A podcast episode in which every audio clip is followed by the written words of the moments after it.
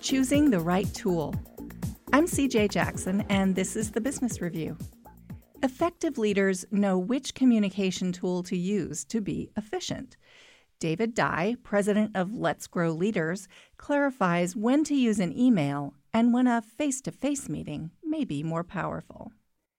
Many leaders fall into traps when they're using the wrong form of communication for the right purpose and vice versa.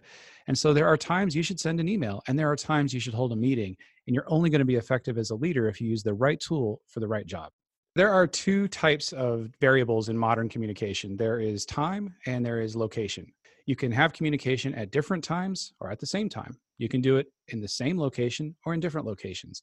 And how those intersect depends on the tool that you're going to use. Dye explains that deciding how quickly a decision needs to be made and the emotional content will help to determine which form of communication to use. You want to use the right tool for the right job. And basically, a way to think about that is the faster the decision needs to be made and the more emotional content, you want to use a higher bandwidth tool. So, face to face meetings are number one.